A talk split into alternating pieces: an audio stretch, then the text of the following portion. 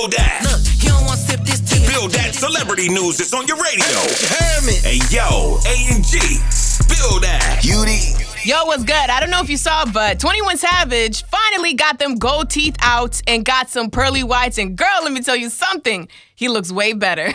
and since Kodak Black is out of jail now, you know he's doing his thing. And Culture Fest is coming up, and he definitely will be there April 4th. Make sure to enter to win tickets on our free Power 1061 mobile app starting Friday at 7 p.m. And I want to say happy National Puppy Day. You know, puppies are like literally the most loyal ever. You know it. And, you know, show a little appreciation, take a picture with them, you know, uh, buy them a bone, a, a toy, or something. Shout out to all the dogs out there, man. They the real ones. Alright. For more Spill That, check out the Truth on